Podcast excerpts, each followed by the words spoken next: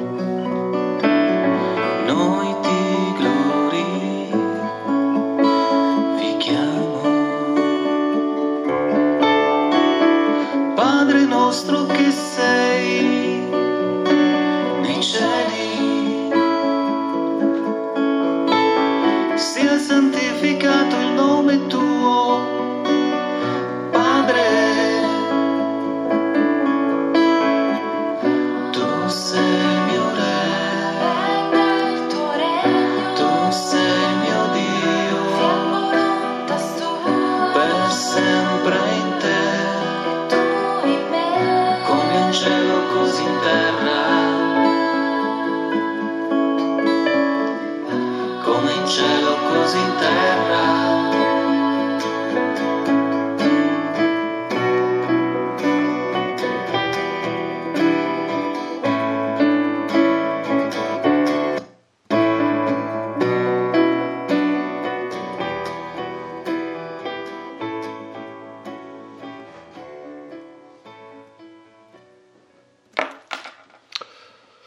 Dal Libro di Cielo, volume 2, capitoli 8, 9 e 10. 31 marzo 1899. Questa mattina il mio adorabile Gesù si faceva vedere crocifisso e dopo avermi comunicato le sue pene mi ha detto Molte sono le piaghe che mi fecero soffrire nella mia passione, ma una fu la croce. Ciò significa che molte sono le strade con cui attiro le anime alla perfezione, ma uno è il cielo in cui queste anime devono unirsi, sicché sbagliato quel cielo non c'è alcun altro che possa renderle beate per sempre. Poi ha soggiunto, guarda un poco, una è la croce, ma di vari legni fu formata la croce. Ciò vuol dire che uno è il cielo, ma vari posti che questo cielo contiene, più o meno gloriosi, ed a misura delle sofferenze sofferte qua giù, più o meno pesanti, saranno distribuiti i posti o se tutti conoscessero la preziosità del patire, farebbero a gara a chi più volesse patire, ma questa scienza dal mondo non viene conosciuta, perciò aborriscono ciò che può renderli più ricchi in eterno. Dopo aver passati parecchi giorni di privazione e di lacrime, io mi trovavo tutta confusa ed annientata in me stessa. Nel mio interno andavo dicendo continuamente: Dimmi, oh mio bene, perché ti sei da me allontanato? Siamo ad aprile 1899, senza data.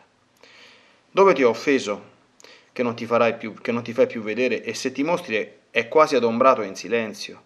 De, non farmi più aspettare che il mio cuore non ne può più. Finalmente Gesù si è mostrato un po' più chiaro e vedendomi così annientata mi ha detto se tu sapessi quanto mi piace l'umiltà. L'umiltà è la pianta più piccola che si potesse trovare, ma i suoi rami sono così alti che giungono fino al cielo, serpeggiano intorno al mio trono e penetrano fin dentro il mio cuore. La piccola pianta è l'umiltà. I rami che somministra questa pianta è la confidenza sicché non si può dare vera umiltà senza confidenza. L'umiltà senza confidenza è virtù falsa. Dalle parole del mio Gesù si vede che il mio cuore non solo era annientato, ma pure un poco scoraggiato. 5 aprile 1899. L'animo mio continuava nel suo annientamento e con timore di perdere il dolce Gesù, quando in un istante di botto si è fatto vedere e mi ha detto: Ti tengo nell'ombra della mia carità onde siccome l'ombra tenebra penetra per ogni dove, con il mio amore ti tiene adombrata dappertutto e in tutto. Di che temi dunque? E come posso io lasciarti mentre ti tengo così inabissata nel mio amore? Mentre Gesù così diceva, io volevo dirgli perché non si faceva vedere secondo il suo solito, ma Gesù subito mi è scomparso e non mi ha dato il tempo di dirgli neppure una parola. Oddio, che pena.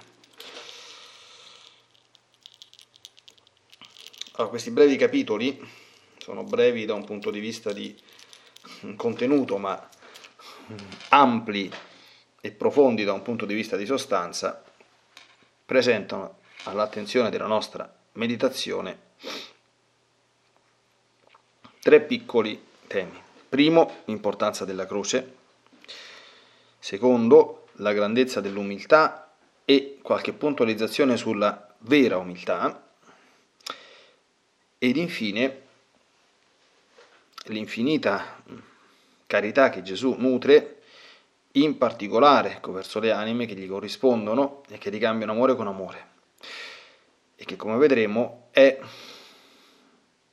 sempre attiva e operante anche quando eh, l'anima non lo percepisce. Sia essa una percezione come era in Luisa, straordinaria, quindi attraverso un contatto sensibile, visivo, sia essa una percezione ordinaria, come avviene per noi, che attraverso la consolazione del fervore o dei diletti o delle gioie interiori. Andiamo con ordine. Il primo punto, bellissime queste immagini che fa Gesù. Allora, uno è la croce e uno è il cielo, il che significa, detto in altri termini, che non si va in cielo senza passare per la croce. Penso che tutti quanti conosciamo, in molti conoscono i vari aneddoti, no? il pellegrino, come si chiama? L'anonimo brasiliano, quello che non voleva la croce, eh, o meglio che si sentiva abbandonato nei momenti di più grandi sofferenze, vedeva soltanto due orme nel deserto, mentre prima erano quattro, no? E si, senti, si lamentò con Gesù, dice ma come nei momenti più dolorosi mi hai lasciato camminare da solo? E Gesù che gli dice no, io ti ho portato in braccio. Oppure quell'altro aneddoto che ha due varianti, no? Di quello che si lamentava con Dio che la sua croce era troppo pesante, e ci stanno due versioni di questo aneddoto. Primo che Gesù lo porta al deposito delle croci e gli dice guarda, sceglitene una che vada bene per te. E questo prova, riprova, riprova, riprova, tutte queste croci, riprova, riprova, riprova. Alla fine la sceglie e Gesù gli dice guarda un po', gira un po', guarda un po' che nome c'è stato scritto sopra questa croce e vede che c'era scritto il nome proprio e dice guarda che questa è esattamente quella che ti avevo dato e che tu hai detto che non andava bene. Questa è la prima variante. Poi c'è la seconda che è un po' più drammatica, che praticamente tutte quante queste croci servivano a passare un guado per le varie anime e appunto bisognava mettere tra una sponda e l'altra, solo che ognuno aveva il passaggio suo personale e sta croce a fare da ponte per andare all'altra riva, no? È chiaro che la metafora è il cielo. E uno che si era imbizzarrito, si era ribellato, con il nostro Signore dice no, non va bene la croce che mi ha dato, ma la scelgo io, ha scelta un'altra, e quando è arrivata al guado, Purtroppo la croce era troppo piccola e per cui non arrivava all'altra sponda e non è potuto andare dall'altra parte. Questi sono tutti aneddoti graziosi che però ecco, eh, non devono essere come presi, ecco, presi con una bella storiella e poi la mettiamo nel dimenticatoio, perché il discorso sulla croce è un discorso serissimo. D'accordo? San Paolo nei primi capitoli della lettera ai Corinzi fa eh, un, un, un, uno show veramente di degno del, del cielo, insomma, parlando della, della grandezza della, della, croce. Noi predichiamo Cristo e Cristo crocifisso, la croce è scandalo per i giudei, stoltezza per i pagani, ma per noi è sapienza di Dio e giustizia di Dio e fortezza di Dio tutte quante queste cose, no? Quindi Gesù è tassativo, chi vuole venire dietro di me, neghi se stesso prenda la sua croce ogni giorno e mi segua. Quindi, mm, e la croce significa eh, patimenti, significa sofferenze. Eh, Gesù dice, il mondo non conosce questa scienza. Edith Stein al secolo, ecco, in monastero Santa Teresa Benedetta della Croce ha scritto un testo, tratto che è un po' una summa spirituale delle opere dei grandi mistici carmelitani, che è appunto Scienza Crucis, no? la scienza della croce, che è quanto di più antitetico ci sia rispetto alla sapienza del mondo, perché per il mondo conta mangiare, bere, godersela e divertirsi, cioè allontanare tutte quante le forme di sofferenza, fisica, morale, spirituale e di ogni tipo.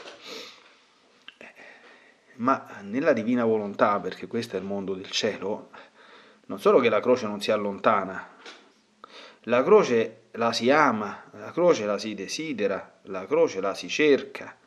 Cioè, I grandi santi che facevano le penitenze volontarie non sono psicopatici o masochisti, come va dicendo, come va cianciando, non dicendo in giro qualcuno che non si vergogna per niente, insomma, no? Eh, di, di, di, di, bestemmiare in questo modo, perché sono bestemmie chi va a dire ai santi che sono pazzi, psicopatici e, e masochisti ma sono espressioni di questa scienza crucis che chiaramente è pazzia per, per il mondo. No? Quando dice scandalo per i giudei, follia per i pagani, San Paolo, cioè se una persona ha la mentalità del mondo e tu gli vai a dire io voglio soffrire, ti dice tu sei matto, ti, ti, ti risponde tu sei fuori di testa. Ecco, ma noi in un certo senso siamo soprannaturalmente fuori di testa. E guardate, qui c'è questo scarto, eh, perché ha voglia a sciacquarci poi la bocca con divina volontà, divina volontà, divina volontà. Eh. Divina volontà è pensare come pensa il cielo. Quando San Pietro va da Gesù e gli dice, dopo l'annuncio della passione, aspetta, aspetta, Signore mio, tu, questo non ti accadrà mai, eh? ma stiamo scherzando, flagellato, sputacchiato, crocifisso tu, ma dico, oh. Eh. E che cosa gli risponde? Gesù gli risponde abbastanza severamente, va lungi da me Satana, tu mi sei di scandalo, cioè tu mi impedisci di fare la divina volontà, vorresti farmi uno sgambetto, perché tu non pensi secondo Dio, ma secondo gli uomini, cioè niente divina volontà, questa è volontà umana. Allora, nel nostro, anche nel nostro linguaggio, cioè, l'umanamente parlato, dice, ma c'è quella situazione, eh, poverini, ma stanno soffrendo tanti, eh sì, però poveracci, dico, io ho capito però poveracci, per ora non possiamo pensare, però, poveracci, non si può, perché è una croce, è una prova terribile, una croce grossa. Allora, è chiaro che è proprio della carità cristiana, come dice San Paolo, piangete con quelli che sono nel pianto, consolare gli afflitti è un'opera di misericordia spirituale, questo non ci piove niente. Però senza che con questo significherebbe essere tacciati per matti da manicomio, da ricovero, eh, se uno poi avesse la, la, la, mente illuminata, gli è capitata quella grande croce, ma beato lui. Eh, io lo capisco che sentendo dici, ma che, che, che so ste cose? Se, se, mi dimentico un attimo la fede e, dire, e mi ricalo nella realtà umana di cui sono cosciente anche se ne voglio prendere le distanze, io lo capisco che una reazione sia di questo genere. Però uno è il cielo, ma vari posti che questo cielo contiene, e tra l'altro più o meno gloriosi e a misura delle sofferenze sofferte qua giù, più o meno pesanti, saranno distribuiti i posti. Cioè, tutti i maestri di spirito e anche alcune apparizioni di santi dopo la morte dicono che c'è stato soltanto un motivo per cui i santi, se potessero, vorrebbero tornare sulla terra. È soffrire un po' di più rispetto a quanto hanno sofferto, ivi compresi i martiri straziati e dilaniati dai tormenti o i santi, insomma, che sono stati fuori là, che hanno, se uno si legge le vite dei santi, le croci e le sofferenze che hanno vissuto fanno veramente eh, spavento per certi aspetti. Dice no, io tornerei sulla terra per averne un altro po'. Quindi, eh, allora, questa percezione deve farci, come dire, almeno contare fino a 10 prima eh, di eh, esprimerci sia per le nostre sofferenze, sia per quelle che vediamo in termini umani. Eh, capite? Perché se vogliamo esprimerci in termini umani, per carità, non c'è nessunissimo problema, abbiamo il libero arbitrio, insomma, no? se uno vuole farlo lo fa, però chiudiamo i libri di Luisa e leggiamo altro. Ma non soltanto chiudiamo i libri di Luisa, perché il discorso della croce, come dire, è la quintessenza della divina volontà, no? Perché la divina volontà nella condizione dell'uomo decaduto passa sempre attraverso la croce, d'accordo? Sempre. E quindi non, non chiudiamo soltanto il libro di Luisa, chiudiamo anche il libro, il capitolo santità, santità anche comune, d'accordo? Santità anche, come dire, tradizionale, se vogliamo usare questi, questi, questi termini. Lo chiudiamo il libro, perché tutti i santi si sono fatti santi attraverso la croce, nella croce. Lo chiudiamo. Ma eh, chiudendo il libro della croce chiudiamo anche il libro Paradiso, eh, perché insomma anche un fedele comune, eh, se non si rassegna almeno alle croci che il nostro Signore gli manda, in paradiso non ci va, eh, se si ribella o bestemmia. Eh, quindi non possiamo noi frettolosamente archiviare questo discorso, eh, specialmente dinanzi a quello che noi stiamo sentendo e ascoltando. Se tutti conoscessero la preziosità del patire, farebbero a gara chi più volesse patire. Attenzione, le sofferenze non sono solo le sofferenze fisiche, eh? cioè è croce ogni minima forma di sofferenza che ci eh, raggiunge o in maniera involontaria, cioè che ce la manda il nostro Signore, ce la manda o la permette. E qui sono infinite, capite? Dal, dallo sgarbo che ti fa una creatura, dalla mancanza di considerazione che ti dà, dalla rispostaccia pungente, oppure dalla volgarità che ti dice, eh, dai piedi che ti pesta, dalla, dalle prevaricazioni, dalle ingiustizie, d'accordo? i difetti del prossimo, le avversità, il freddo, il caldo, eh, so, le maldicenze che ti fanno dietro, le calunnie, eh, i mancati riconoscimenti, ma c'è sta un panorama infi- potenzialmente infinito, i lutti, le persone care, le malattie, i disagi, le perdite di lavoro, cioè, la precarietà economica, cioè il capitolo croce, eh, ecco appunto la croce è una, ma di vari regni formata detta croce, no? quindi eh, sono potenzialmente infiniti, eh, solo che ci deve essere dentro di noi un cambio, una conversione proprio, d'accordo? Cioè che ciò che il mondo aborrisce, noi lo abbracciamo. Questo è uno dei motivi per cui è importante agli occhi di Dio la penitenza volontaria, perché la penitenza volontaria di per sé è meno grande di quella volontaria, perché nella penitenza volontaria c'è la nostra volontà, cioè se io decido oggi faccio digiuno, è un atto di volontà mia e noi sappiamo che negli atti di volontà propria sta sempre da, da preoccuparsi, ecco perché è sempre bene sottometterli all'obbedienza del direttore spirituale, eccetera, eccetera, in modo tale che ci sia un po' meno di nostra volontà. Ecco, però il valore che hanno questi atti che vanno compiuti sempre con discernimento, con discrezione, sempre sotto guida e sotto consiglio, è che, come dire, sono una presa di posizione, cioè io faccio volontariamente, mi arreco volontariamente una forma di sofferenza, cioè eh, mi metto sotto i piedi la mia natura che naturalmente lo fugge il dolore. Come espressione di questa mia scelta divina e soprannaturale di accogliere il messaggio di Gesù sulla croce e di eh, entrare nell'orizzonte della croce, di abbracciare eh, il capitolo croce, che è fondamentale. Passando al secondo punto di, di meditazione, ecco, per esempio per una persona che ha visto Gesù e che si è abituata a stare familiarmente con Gesù, eh, la privazione di parecchi giorni, ma altro che croce, cioè, eh, raccontano insomma i, i mistici che me, sarebbe meglio non averle vissute alcune cose, perché se poi il nostro Signore, ecco, le lontananze, ti senti morire, capite? E questo che chiaramente dovrebbe essere un pochino comprensibile per noi, no? Perché è come se uno facesse una cosa bellissima, anche se le metafore terrene sono molto lasciano il tempo che trovano per queste cose così. A un certo punto uno te la toglie, dice tu, ma come era una cosa tanto bella, è chiaro che uno soffre la privazione di una cosa bellissima, no? È una sofferenza, una croce questa qui. Ecco. E, e Gesù, vedete, rettifica un pochino, e, allora, gradisce il fatto che ci si umili, nel senso perché, vedi, eh, Luisa che riceveva le visite di Gesù, non è che riceveva le visite di Gesù, questo mai un, un, un santo pensa una cosa di questo genere, perché era la grande santo, perché se lo meritava, d'accordo? Sono comunque dei gesti che provocano eh, nel beneficiario una reazione appunto di, di, umiltà, cioè un po' come Pietro quando fece la pesca miracolosa, no? Allontanati da me che sono un peccatore. Ecco, e, e quindi questo è noto insomma nella letteratura geografica, i momenti in cui Gesù mette alla prova un pochino queste anime, sparisce un po', la prima cosa che pensano, e questo è un pensiero gradito al Signore, perché è un pensiero proprio dell'umiltà, è che l'abbiano disgustato in qualcosa. Ecco, però Gesù rettifica questa cosa, dice attenzione, ecco, eh, questo sia unito, questa pianta dell'umiltà che è graditissima al cielo, e guardate, qual è la creatura più umile dell'universo? È la Madonna. E secondo, come dire, i parametri umani, no? Proviamo a pensare, chi è che si sarebbe potuta montare la testa?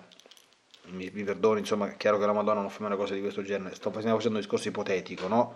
Ma chi è che si sarebbe potuto montare la testa più di ogni altra creatura? La Madonna.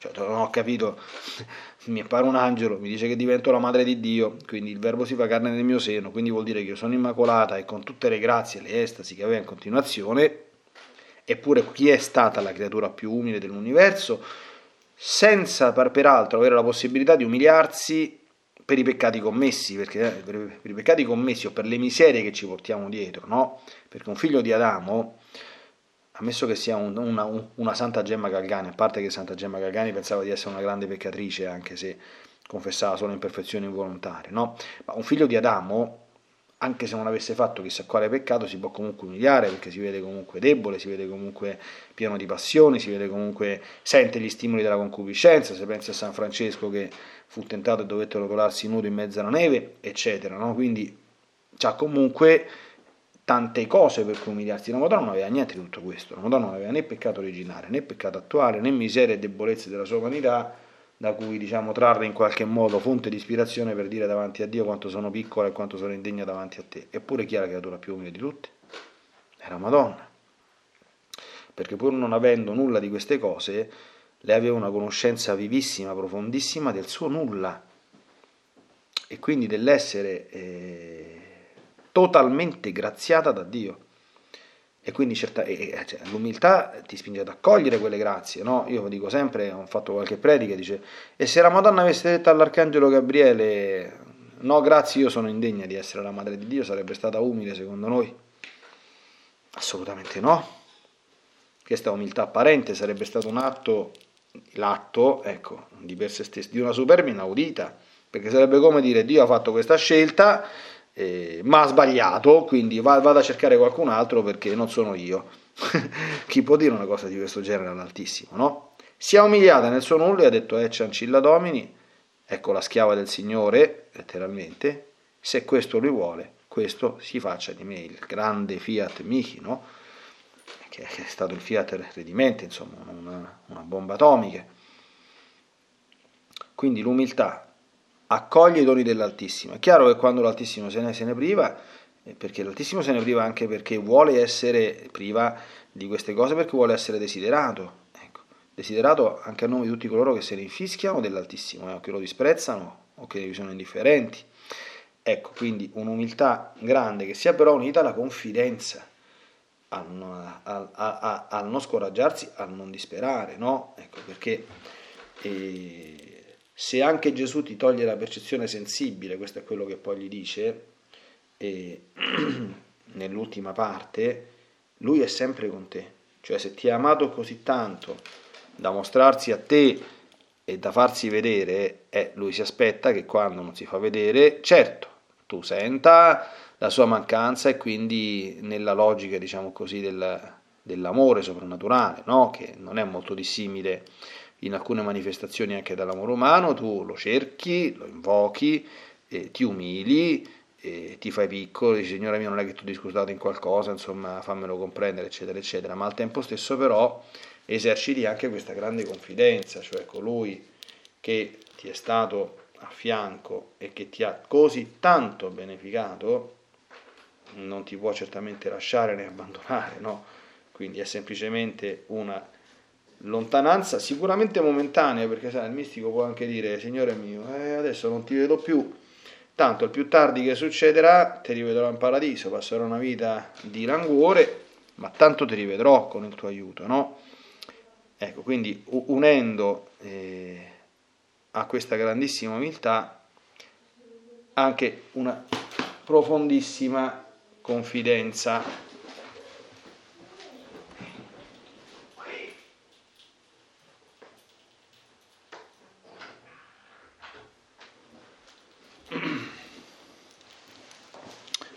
Quindi in questo orizzonte comprendiamo anche l'ultima parte della meditazione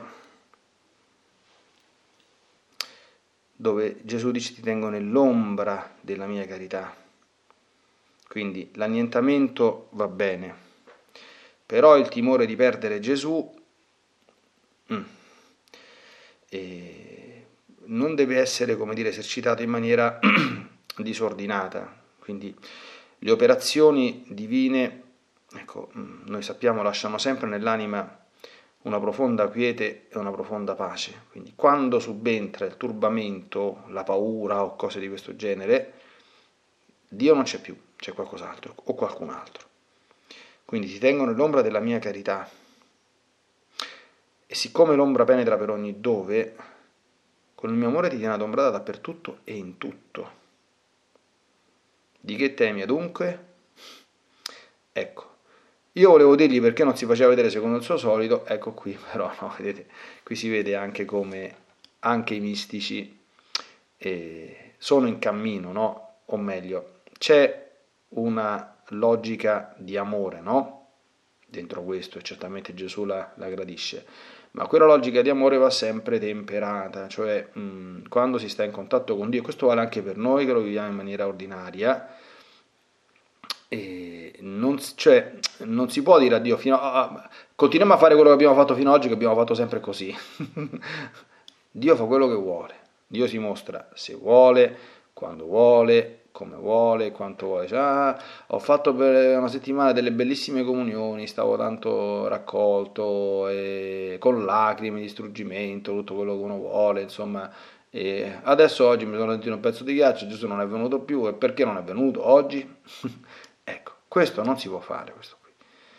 Oggi il Signore ti, ti, non ti concede nessuna grazia e quindi farai il tuo ringraziamento alla comunione con un amore eh, non eh, sensibile, non fervoroso, certo magari ti, ti, dispiacerà un pochino, ma se, se, questo vuole la divina volontà, se questo non è colpa tua, se tu non hai fatto nulla che potesse disgustare al Signore, che non l'hai, e quindi lui ti lascia momentaneamente nella, in uno stato, diciamo così, di non eh, fervore sensibile, tu l'accetti.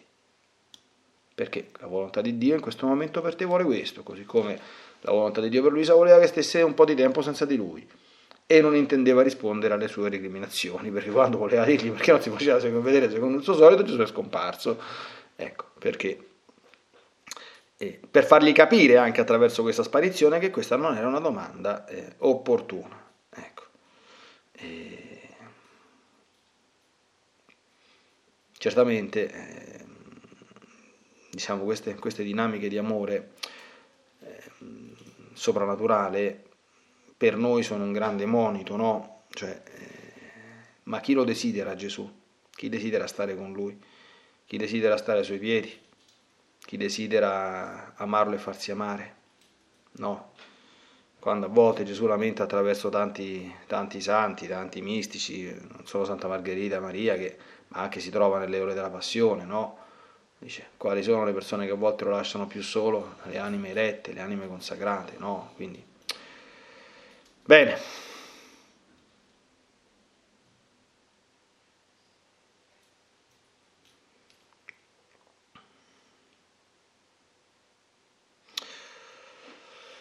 O Divina Maria, concedeci la grazia e la gioia di poter vivere in questa carità divina, rivestici della tua umiltà e soprattutto insegnaci un grande amore alla croce.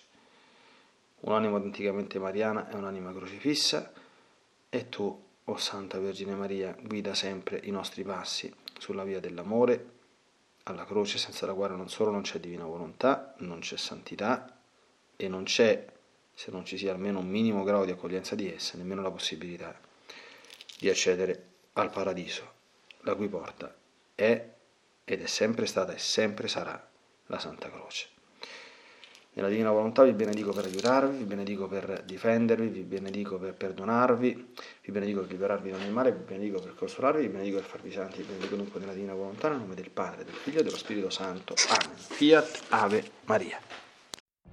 What if you could have a career where the opportunities are as vast as our nation, where it's not about mission statements, but a shared mission? At U.S. Customs and Border Protection, we go beyond to protect more than borders from ship to shore, air to ground. Cities to local communities, CBP agents and officers are keeping people safe. Join U.S. Customs and Border Protection and go beyond for something far greater than yourself. Learn more at cbp.gov/careers.